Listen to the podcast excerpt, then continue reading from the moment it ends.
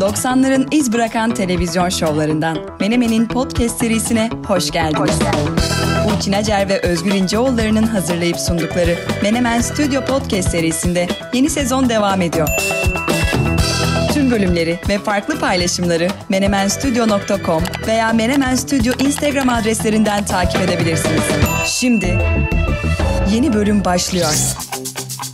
Menemen Podcast 106. bölüme hepiniz hoş geldiniz. Kayıt günümüz 26 Ekim 2022 Çarşamba. Yayın günümüz bir aksilik olmazsa 28 Ekim 2022 Cuma.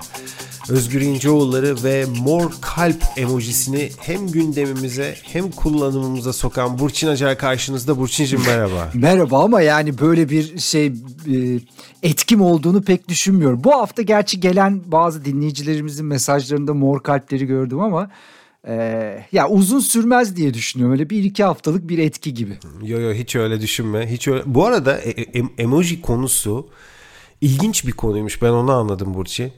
Ve konuştuğumuz konularla ilgili bazı şeyleri mesela Z kuşağından arkadaşlara sordum. Dedim ki ya mesela siz dedim bu kuru kafa emojisini gerçekten gülme belirtmek için mi kullanıyorsunuz dedim. Evet dedi evet dediler. Ne alaka diye sordum.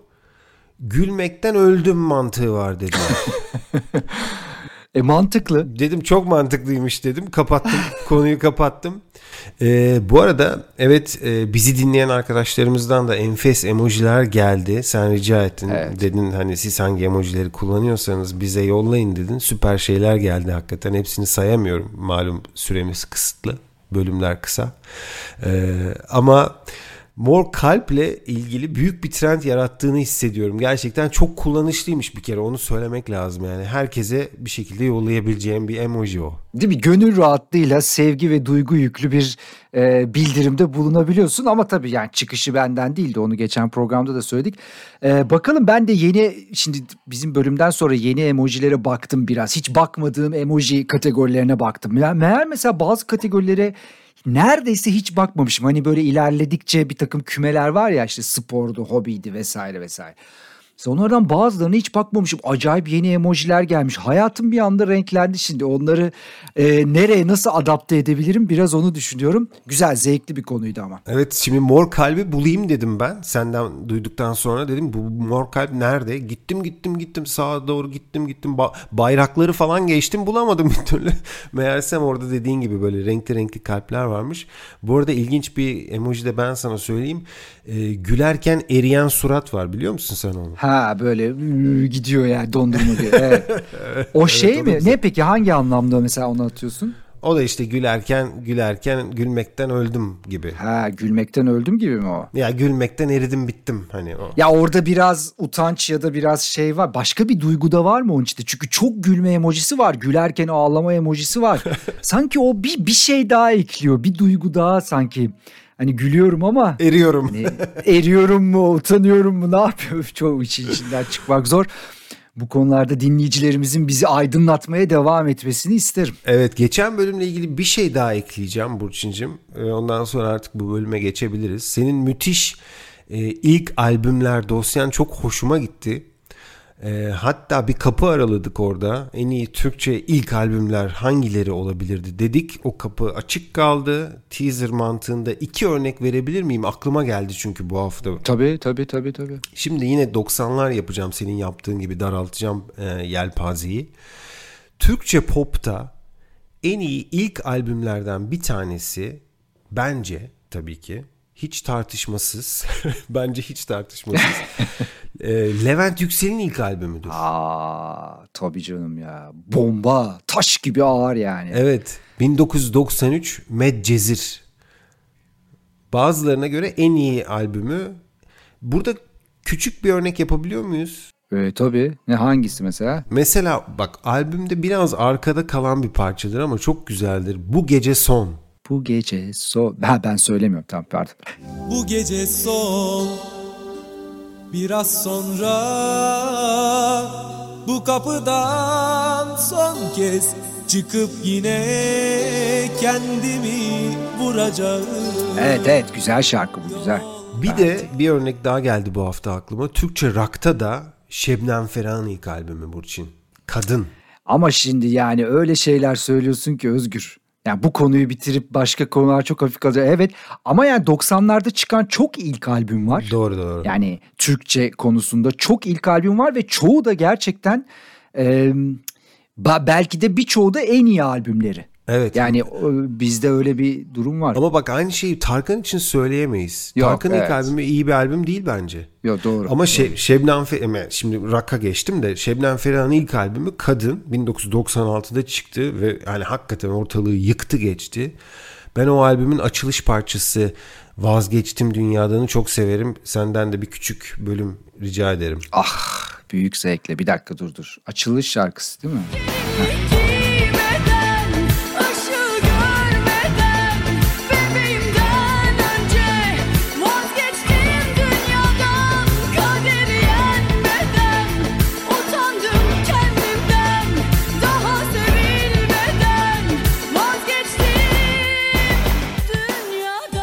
Yani, yani şeytan diyor koy albümü şuraya dinleyelim işte konuşalım.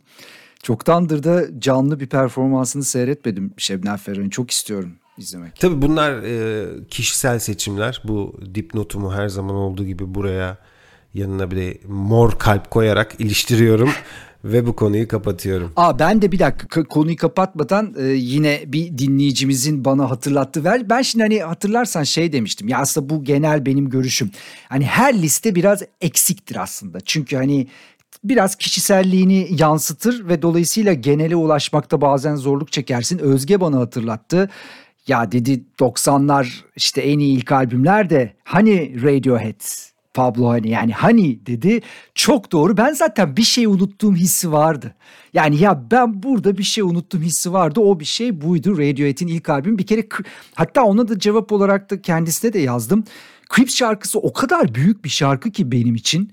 Ee, onu böyle albümler üstü falan herhalde hafızama kazımışım. Onu bir albümün parçası gibi değil de başlı başına bir başyapıt olarak koymuşum. E, tabii bu bir bahane hani bir tarafıyla. O yüzden de çok yerinde bir eklemeydi. Gerçekten de büyük ihtimalle belki de en büyük eksik oydu. Radiohead'in ilk albümü 90'lardaki en iyi ilk albümlerden bir tanesi. Ee, dediğin gibi evet bu, güzel bir konu. Bunu Türkçesiyle devam etmek üzere bir ara verelim. Tamamen kapatmayalım. Ee, ya biz bu programa hazırlanırken de aslında şimdi bir yandan da düşünüyorum hani bunlara girelim girmeyelim ama Halit Kıvanç'ın hayatını kaybetmesi benim için çok üzücü. Birçoğumuz için çok üzücüydü. Ee, ya bu mesleği yapıp işte radyoculuk yapıp televizyon sunuculuk yapıp da yani Halit Kıvanç'a hayran olmamak gerçekten mümkün değil. Yani kendisi hani birçok insana bugün böyle şey boş keseden efsane efsane efsane falan diyorlar ama yani Halit Kıvanç gerçekten gerçek bir efsane. Ee, umarım mesela şu ana kadar hayatının çok ayrıntısını bilmeyenler bugünden sonra bazı kitapları ve bilgileri okuyarak daha fazla hayran kalacaklar. Çok yönlü bir adam. Yani bir bazıları sadece maç anlatımlarıyla hatırlar. Mesela benim için Pele'nin uzun ismi hep ondan alıntıdır. Yani o söyledikten sonra onu hafızama alıp daha sonra da küçükken etraflarda satıyordum. Edson Onante'de olan Kimentos Pele. Mesela bir başka tarafıyla bizim bizim için bizim kuşak için çok önemli olan bu 23 Nisan gösterileri vardı. Bravo, Televizyondan bravo. seyrederdik. İşte bütün dünya ülkeler bir araya gelirdi. O da bizim için çok önemli bir yer teşkil eder. Halit Kıvanç'ı Halit Kıvanç yapan e, belki de serilerden biridir. Hani maç anlatımını kimisi, kimisi onları sever, kimi bunu sever. Az bilinen şeyleri vardır. Asterix'in mesela çizgi romanlarını Türkçeleştirdiğini çok insan bilmez. Hatta Hop Dedix falan onun yarattığı isimler. Ee, tabii TRT dönemi, radyo dönemi çok enteresan bir hayat hikayesi. Tanışma e, şerefine de erişmiştim kendisiyle. Çok kısa bir tanışmamız olmuştu ve bir sohbetimiz olmuştu. Evet o da yazın e, kaybettiğimiz Cüneyt Arkın gibi 80'lerin ve 90'ların çocuklarının en sevdiği isimlerden biriydi. Yine e, ben de müsaade edersen kişisel penceremden bir şeyler paylaşacağım. E, hem hep bahsettiğimiz e, bu ortak değerimiz olan isimlerden biriydi Halit Kıvanç. Yani bir dedi senin çok güzel anlattığın şekliyle bir sunumun ve konuşmanın ustasıydı. Benim anılarımda da 23 Nisan'la hep aynı karenin içerisinde. 23 Nisan bayramımızı işte bütün dünya ile paylaştığımızı hatırlıyoruz çocukluk yıllarımızdan. Gerçekten harika bir olay. Kutlamalarda da işte bizim e, yaşımızdakiler çocukken uluslararası bir boyuta taşınıyor bu kutlamalar ve birçok ülkeden çocuklar Türkiye'ye geliyor. Türk çocukları onları ağırlıyor ve bayram birlikte yaşanıyor. Belki de hani çocukluğumuzun en net anılarından bir tanesidir o törenler e, ve öncesinde sonrasında yapılan kutlamalar. TRT'nin düzenlediği 23 Nisan Çocuk Şenliği Ankara'da yapılıyor. Ankara'da Atatürk Spor Salonu'ndaki gösteriler ve tabii ki o gösterilerde Halit Kıvanç'ın harika sunumu ee, ve bu ve bunun gibi birbirinden değerli işlerle Türk radyo ve e, Türk televizyonlarında unutulmaz bir isim olmuştu. Eğer senin için de uygunsa Burçin'cim ben hem e, Halit Kıvanç'ı hem de ondan bir hafta önce kaybettiğimiz bir başka yine değerli büyüğümüz TRT ve Eurovision denince akla ilk gelen isim belki de Bülent Özveren'i müzikle anmak istiyorum. O, hatta ona ben bir ismi daha ekleyeyim. Sungun Babacan. Aslında bunlar hemen hemen aynı kuşağın sesleriyle ve yani gerçekten yaptıkları mesleğe getirdikleri kaliteyle hafızamızda yer etmiş isimler. Ben de ona bir Sungun Babacan'ı ekleyeyim. Ee, tabii tabii. Hangi şarkı? Yani ne, nasıl? Cüneyt Arkın'ı Kima ile anmıştık e, daha önceki bölümlerde. Şimdi Halit Kıvanç'ı da bir parçayla analım. Türkiye'nin e, yetiştirdiği belki de en önemli bestecilerden bir tanesinin eseri bu. Melih Kibar ve Çoban Yıldızı. İlginç bir hikayesi var. E, hemen anlatayım hızlıca. E, şimdi Türkiye Eurovision şarkı yarışmasına ilk kez 1975 yılında e, katılmaya karar veriyor ve TRT yayına hazırlanıyor. O dönem için gerçekten büyük bir yenilik aslında. Yani o dönemin Türkiye'sini düşünürsek e, büyük bir olay, büyük bir heyecan yaşanıyor. E, ve e, ulusal elemeler yapılacak, işte orkestra kurulacak e, ve Eurovision şarkı yarışması yayını için bir jenerik müziği bestelenecek. TRT bu görevi alıyor ve Timur Selçuk'a veriyor. Timur Selçuk da bu konuyu e, birlikte çalıştığı genç müzisyenlerle, öğrencileriyle paylaşıyor. Onlardan biri de Melih Kibar. E, konuyu Timur Selçuk'tan duyduğu gün evine gider gitmez piyanonun başına geçiyor ve ertesi gün Timur Selçuk'a besteyi uzatıyor. Benim çalışmam budur diyor Melih Kibar. Ve o zamanlar 20'li yaşlarında. Timur Selçuk da daha ilk dinleyişinde diyor, diyor ki tamamdır Eurovision yayınının sinyal müziği bes, bestelenmiştir benim e, görüşümde diyor ve düzenlemeyi de kendisi yapıyor. E, İstanbul Gelişim Orkestrası kaydını gerçekleştiriyor ve işte Çoban Yıldızı adlı jenerik müziği böyle doğuyor ve ilginç bir parçadır gerçekten. Sözleri yoktur. Buna rağmen elemelerde yarışan birçok şarkıdan daha çok beğenilmiştir ve yıllarca da kullanılmıştır. E, hatta iki sezon öncesinin çok konuşulan işlerinden e, Bir Başkadır dizisinin de kapanışında çalmıştı bu, bu şarkı. Bu eserle eğer senin için de uygunsa büyük üstadlara işte senin saydığın e, isimlere ve bunlara ek olarak Melih Kibar'a, Timur Selçuk'a, Bülent Özveren'e, Sungun Babacan'a ve tabii ki Halit Kıvanç'a Çoban Yıldızı'ndan bir bölümle saygı duruşumuzu yapalım. Tabii ki.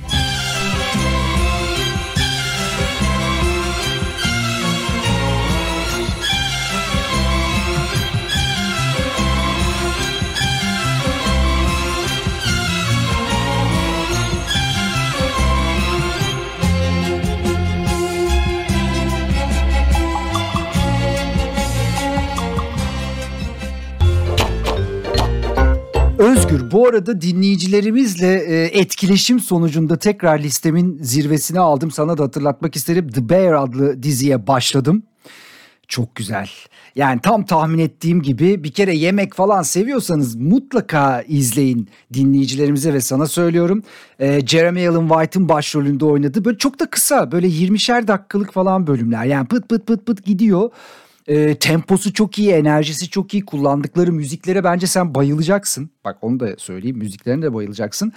E, tavsiye ederim. Dolayısıyla dinleyicilerimizin bizi hatırlattığı bir diziydi. Buradan teşekkürlerimi onlara gönderiyorum. The Bear. Evet evet Di, e, Disney Plus. Tabii Disney Plus'ta siz İsviçre'de var değil mi Disney Plus? Evet, evet var. Uzun zamandır. tamam Disney Plus'ta seyredilebilir şu anda. Bu arada bir de mesela bu hafta bu dizi film dünyasında beni sevindiren bir şey ben bu Cem Yılmaz'ın kara komik e, serisinde Isaac'i çok beğenmiştim karakter olarak.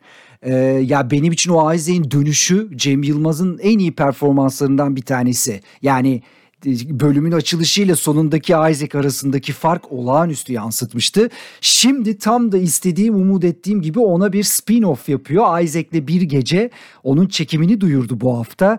Bence güzel bir haber. O karakter gerçekten çok başarılı. Seyretmeyenler varsa özellikle bakmalarını tavsiye ederim. Ee, başka dizi dünyası House of the Dragon'ın finalini yaptık. Nihayet onu da finalini yaptık. Rings of Power'ın da yapmıştık. Artık orta dünyadan bir koptum. O, o ejderhalar mejderhalar falan biraz o o ekipten biraz koptum ama House of the Dragon beklentimin üzerinde güzel bir finale doğru götürdü. E, dolayısıyla iyi iyi bir iş çıkardıklarını söyleyebilirim. Bu arada hazır girmişken hadi böyle bombardıman popüler kültürle Taylor Swift albümü dinledin mi? Dur dur oraya geçmeden önce birkaç sorun var. Sen şimdi öyle bir üst üste patlattın ki bombaları. Ben şimdi biraz uzağım biliyorsun dizi dünyasına. Bir sorum şu Cem Yılmaz'ın e, Isaac Isaac ne dedin şey için? Isaac'le bir gece. Isaac'le bir gece bir film mi yoksa bir dizi mi? Film olacak galiba. Yani yeni filminin çekimlerine başladı. Yani biz haberi böyle okudum ben. Dolayısıyla bunu bir film olarak e, düşünüyorum. Tam işte oradan çıkardı karakteri onun üzerinde bir film yapacak diye biliyorum. Yani o karaktere odaklanacak. Peki bu bir platform filmi mi olacak yoksa vizyona da girecek mi? Onu Cem Yılmaz'a onu açıklamadı kendisi ama bilmiyorum. Muhtemelen platformdur. Ya da mesela kara komiklerde ne yapmıştı? İlk önce vizyona girmişti. Sonra platformu almıştı. Belki yine öyle olabilir. Hmm. Ama bunun cevabı bende değil. Peki Cem, Cem Yılmaz'a sor diyorsun. O, onu evet. Onu Cem abiye sormak lazım. Tamam. Peki e, bu House of Dra- Dragon dedin. Bu ikinci sezonu olacak mı bunun? E olacak tabii. Yani olmalı. Çünkü öyle bir bitiş var ki hani orada bitmez zaten bu iş diyorsun.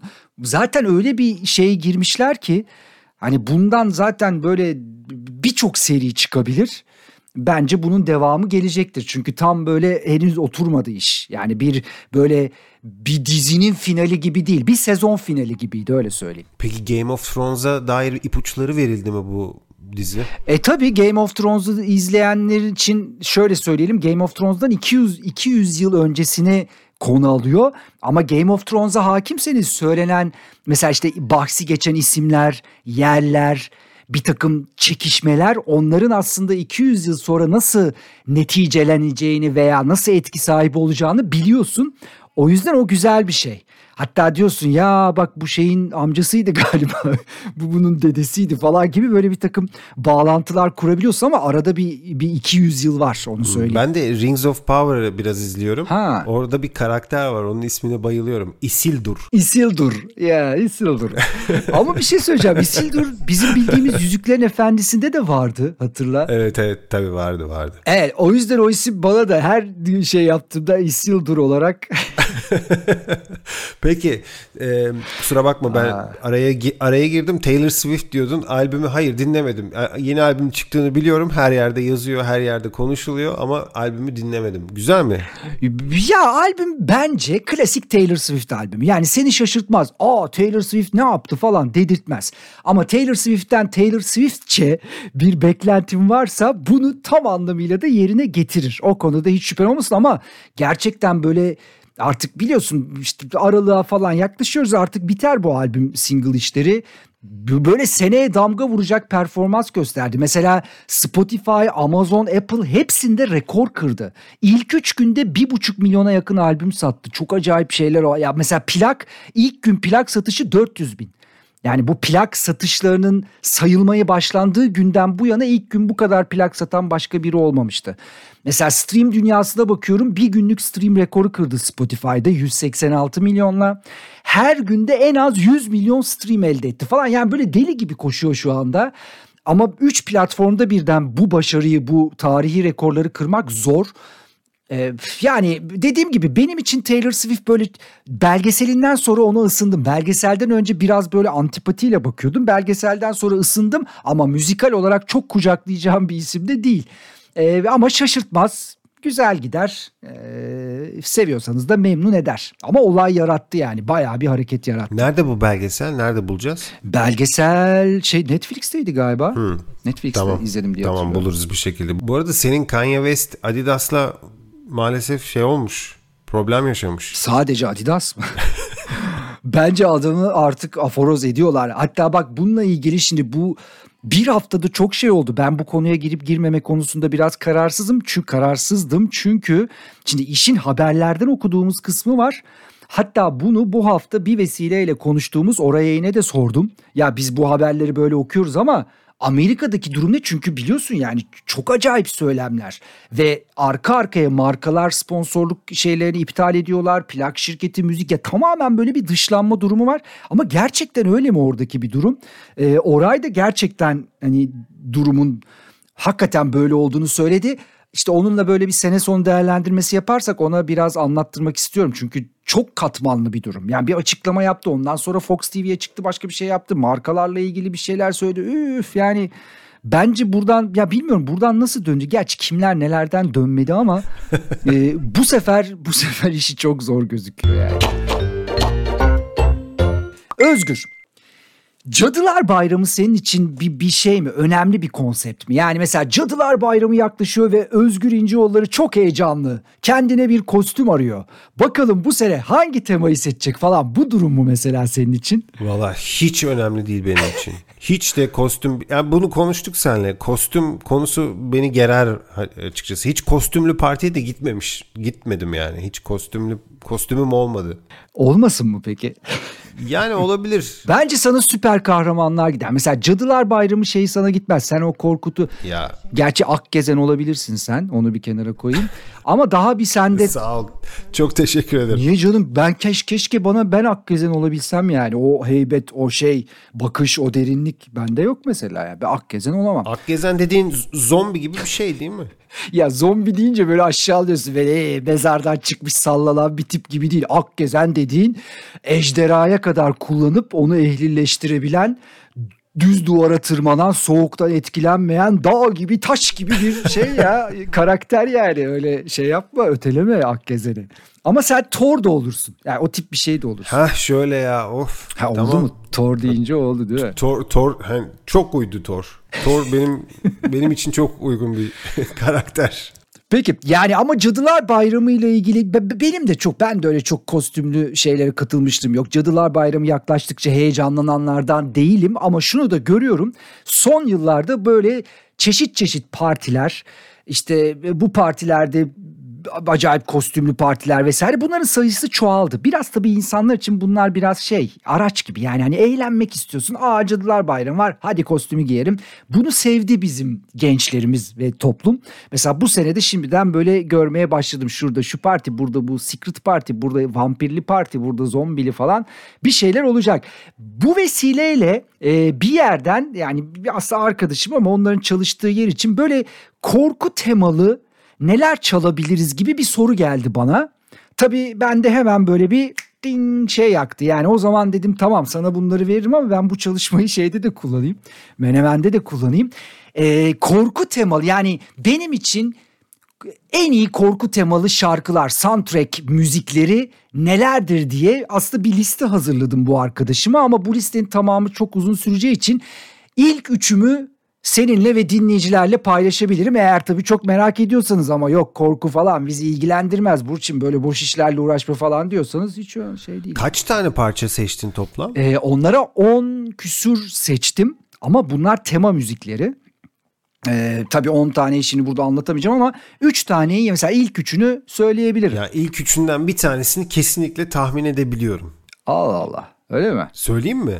Yoksa Söyle sana, tabii canım. Senin sürprizini bozmayayım mı? Hayır sen söyle ben var ya da yok demem geri sayımı yaparım içinde rastlarsak seni de tebrik ederim. Sistemimiz böyle işliyor ya, bizim. Bir kere Halloween'in milli marşı Michael Jackson'dan Thriller'dır yani. Ha şimdi tabii ama ben şarkı olarak değil daha çok böyle film müziği olarak. Onlar böyle tema şeyi istedi benden. Yani anladın mı? Ha anladım. Soundtrack yani ne derler onu score. Yani şarkı değil. Anladım anladım. Enstrümantal e, evet evet çok enstrümantal. Ama şarkı yapsaydık o tabii Thriller bir numara ya. Thriller'sız bir korku serisi düşünülmez. Thriller var sonra şey var Somebody's Watching Me var. Somebody's Watching Me üf şahanedir. Yani tabii tabii bunlar hep Halloween parçalarıdır. Şey var sonra e, Backstreet Boys'un bir parçası var ya klibinde bunlar zombiler falan filan vampir ha. bir tanesi bir tanesi Bir tanesi Dracula falan filan. Şey de o değil mi? Ee, I Put a Spell on You mesela o çok büyük bir Halloween şarkısı. Psycho Killer mesela biraz korku temalı bir şey seçebiliriz. Psycho Killer olabilir. Evet, Psycho Killer olur. Şeyi çok severim ben. Ee, Werewolves of London. Bravo, çok güzel bravo, şarkıdır. O da bravo. değil mi? Kurt adam şeyi. Var yani Ramones falan. Yani şarkı bazında evet değişik bir liste çıkabilir. Bak bu da aslında olabilirmiş ama ben daha temadan gittim. Seni pek tatmin etmedi galiba tema Yo yo, ama. yo yo çok merak ettim şimdi. İlk üçünü merakla bekliyorum. Tamam o zaman hadi gel sana ilk üçü geri sayayım. Şimdi Özgür aslında buradaki seçimlerimdeki kriteri de söyleyeyim. Biraz ekol olmuş yani ilk üç için söylüyorum. Biraz ekol olmuş tema müziklerini ilk üçe koydum. Yani daha sonrakileri etkilemiş. E, o hatta birçok yapılan korku filmi müziğinde onlardan etkiyi görebileceğimiz şeyler, e, seçimler bunlar. Baştan onu söyleyeyim. E, üç numaradan başlayayım istersen. Üç numarada bence korku filmleri arasında tema müziği olarak en etkileyici müzik Psycho, Sapık. Bernard Herrmann'ın 1960 yılında yaptığı müzik. Ee, yani nasıl diyeyim böyle nasıl tarif edilebilir o böyle böyle bıçak gibi böyle çin çin çin onların böyle yükseldiği bir şey vardır. Bir bölümü vardır hatta o tema müziğinin ve bu gerçekten çok yer edinmiştir. Hani filmi izleyenler için, seriyi izleyenler için, izlemeyenler için. Çünkü daha sonra e, ekranda izlediğimiz korku hareketleriyle bu işte klavyeden, synth'ten çıkan özellikle bu şeylerin yükselmelerin seri halde tekrarların çok olduğunu gördük. Bunu yaptığında Bernard Herrmann 1960 yılıydı E, ve kendisi birçok filmin müziğini yaptı ama tabii Hitchcock'la yaptığı bu iş erişilmez, ulaşılmaz bir yerde kaldı. Bence e, bir tema müziği olarak kendinden sonrakileri de etkilemiştir. O yüzden sapık diyorum. Buraya ya bunlardan da çok küçük bir bölüm şey yapacağım. Tam o tam o, o yerlerini alacağım bak şimdi.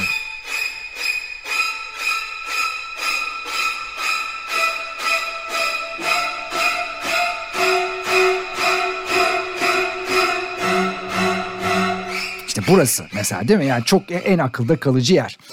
İki numara, iki numaraya ben kendi listemde Jaws'ı koydum.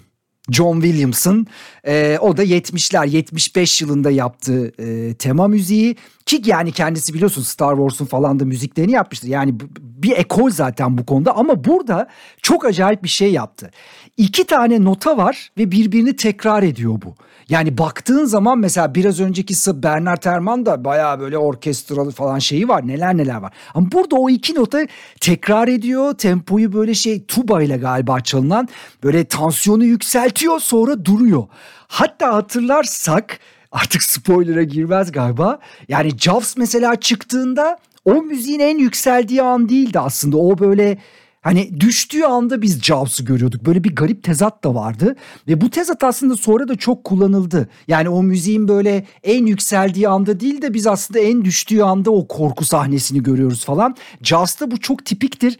Ve tabii biz küçükken izlediğimiz için yani bizde çok yer etmiş bir şeydir. Sound'tur bu. Zaten şimdi bak koyacağım herkes hatırlayacak. Bu iki nota dedim ya.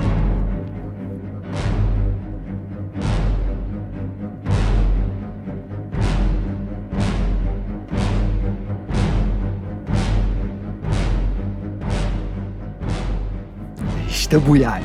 Harika, harika gerçekten. Çok iyi. Birçoğumuzu denizden bir sürede kor- korkmamızı sağlamıştır diye düşünüyorum yani.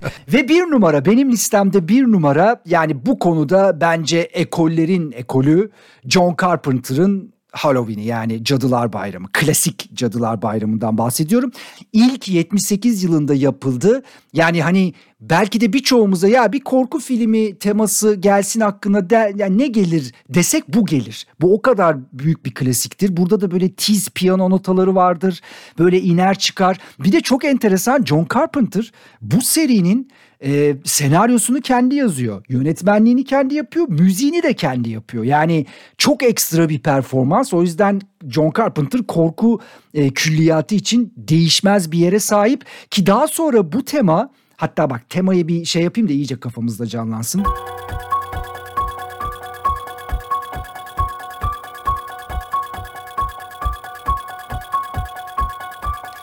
Tema daha sonra popüler kültürde, müziklerde çok kullanıldı. Dr. Dre biliyorum, Notorious B.I.G. biliyorum. Birçok şarkıda var. Daha sonraki yıllarda biliyorsun bu Cadılar Bayramı seri oldu. E, onlarda biraz böyle şeyler değişti. Klasik piyano değil, synth girdi, biraz pop girdi, başka güzel şeyler de yaptı ama bu bence her zaman bir klasik olarak kalmıştır. Şimdi ilk üçe indirdiğim için dinleyicilerimizden bazıları şimdi aradan çıktı. Mesela kimi Candyman'den bahsedebilir. O da çok iyidir. Bernard Ross'un. Benim için mesela Bram Stoker'sın Dracula'sı değiş. Mesela benim kişisel listemde belki bir numaradır. Benim için çok etkileyici bir film ve müziktir. Bram Stoker'sın e, müziği. En soka sokağında kabus o da çok büyük bir klasiktir.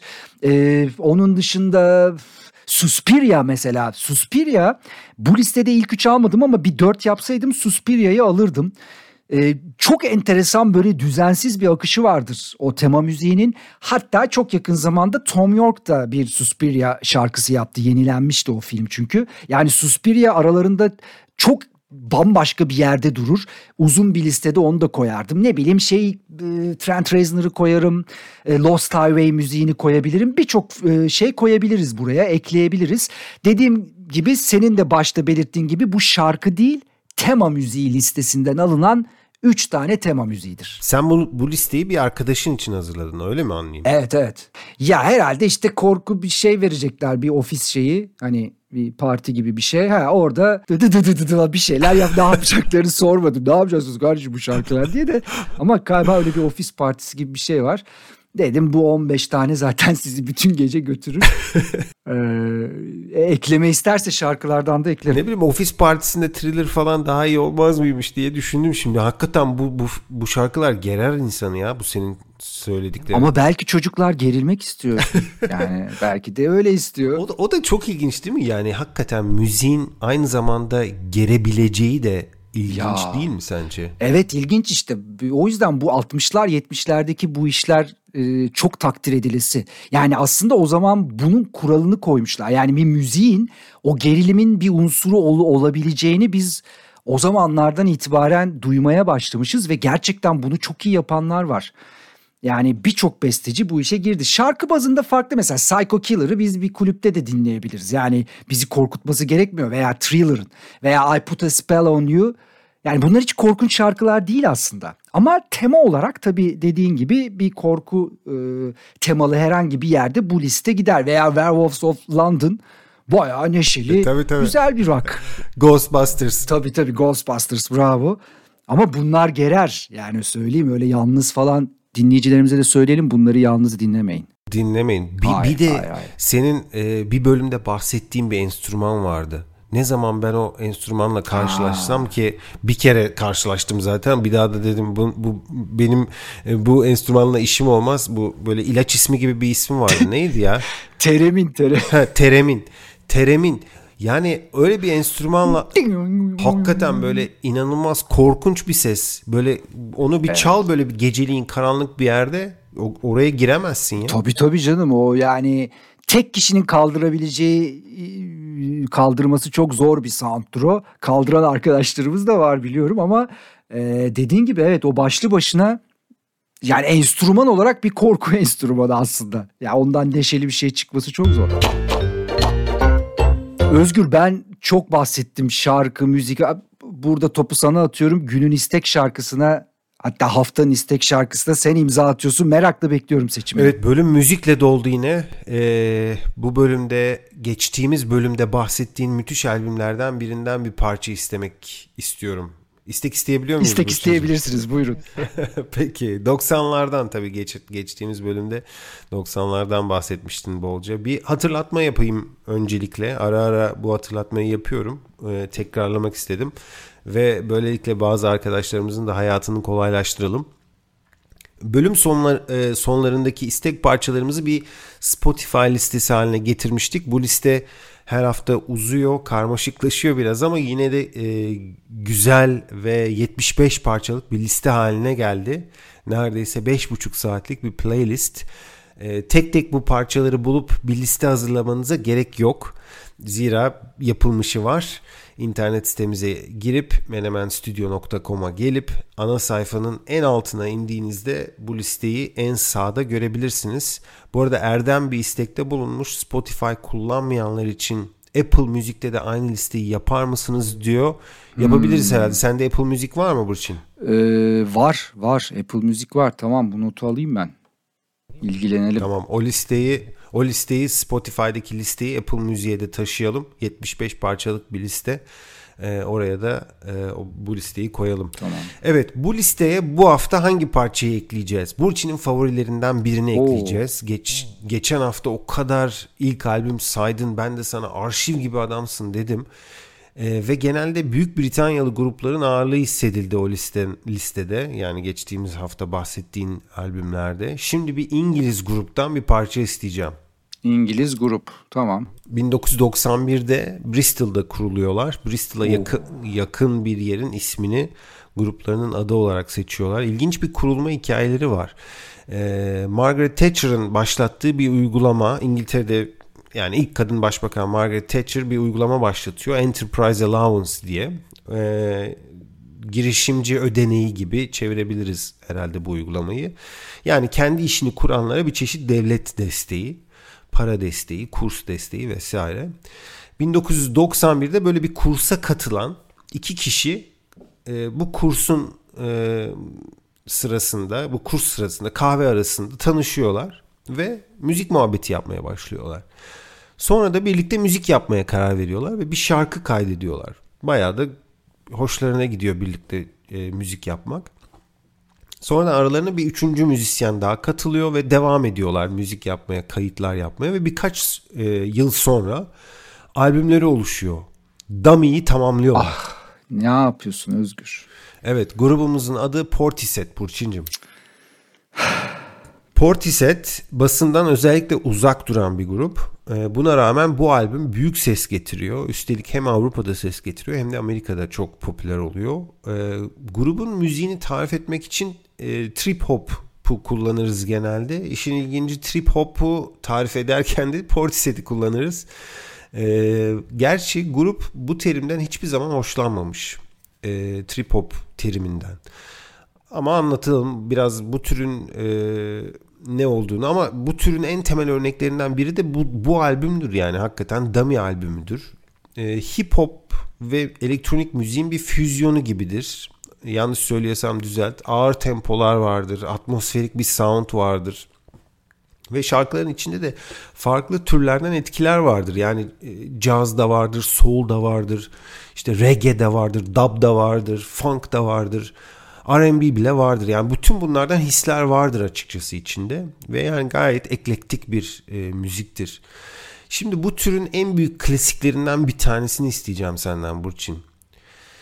İsteyeceğim parça e, Ike's Rap 2 adlı bir parçadan Isaac Hayes- Hayes'in bir parçasından sample'lar içerir ki e, hatta Tricky'nin Hell is Around the Corner parçasında da aynı sample'lar vardır. Parçanın ismi Glory Box. Sen bana ne yapıyorsun Özgür? Ne yapmaya çalışıyorsun? Ne yapmak istemektesin? Sever misin? Sevmek ne ya? Sevmek ne ya? Bu arada parçada ismi Glory Box dedim. Bu sözcükler parçada geçmiyor. Ne demek Glory Box? Zafer kutusu. Avustralya'da kullanılan bir terimmiş. Avustralya'dan e, bizi dinleyen varsa lütfen doğrulasın. E, benim araştırmama göre kadınların evlenmeden önce giysi ve diğer eşyalarını sakladığı bir mobilya için kullanılıyormuş. Herhalde biz bizim geleneklerdeki çeyiz kutusu gibi bir şey herhalde Çeyiz sandığı yani bildiğin. çeyiz sandığı gibi oluyor. Zaf- zafer kutusu, Glory Box, çeyiz sandığı bilmiyorum işte Avustralya'dan yardım lazım. Ee, şimdi şarkıyı biraz anlatayım ve artık girelim parçayı. Şarkı aşk yüzünden hüsrana uğrayan ve ilişkisinden vazgeçmeye hazır bir kadın hakkında. Zaten sözleri de bunu net bir şekilde gösteriyor. Give me a reason to be a woman cümlesi var. Bu cümle yer alıyor parçada ve bu cümleyle partnerinden kendisine adil davranmasını, saygılı davranmasını istiyor. İşte Glory Box'ın hikayesi genel anlamda bu. Ömrümü yedin diyor aslında değil mi? Türkçesi. Evet. Ama ya çok çok çok güzel şarkı. Ben geçen hafta da bundan bahsettiğimde albümde ya 90'larda o yaşta bunu dinlemek farklı ortamlarda e, gerçekten benzersiz deneyimlerdi benim için. O yüzden hatırlattığın için ayrıca teşekkür ediyorum Özgür. Evet sen geçtiğimiz bölümde 90'lardaki ilk albümlerden söz ettin. Oradan ben de e, seçici davrandım ve bu parçayı seçtim. Biraz buruk bir parçayla bu bölümü bitiriyoruz. Portishead ve 95'te çıkan ve türünün klasiklerinden olan Glory Box diyoruz ve bir sonraki bölümde tekrar buluşmak dileğiyle. Hoşçakalın. Görüşmek üzere. So tired of playing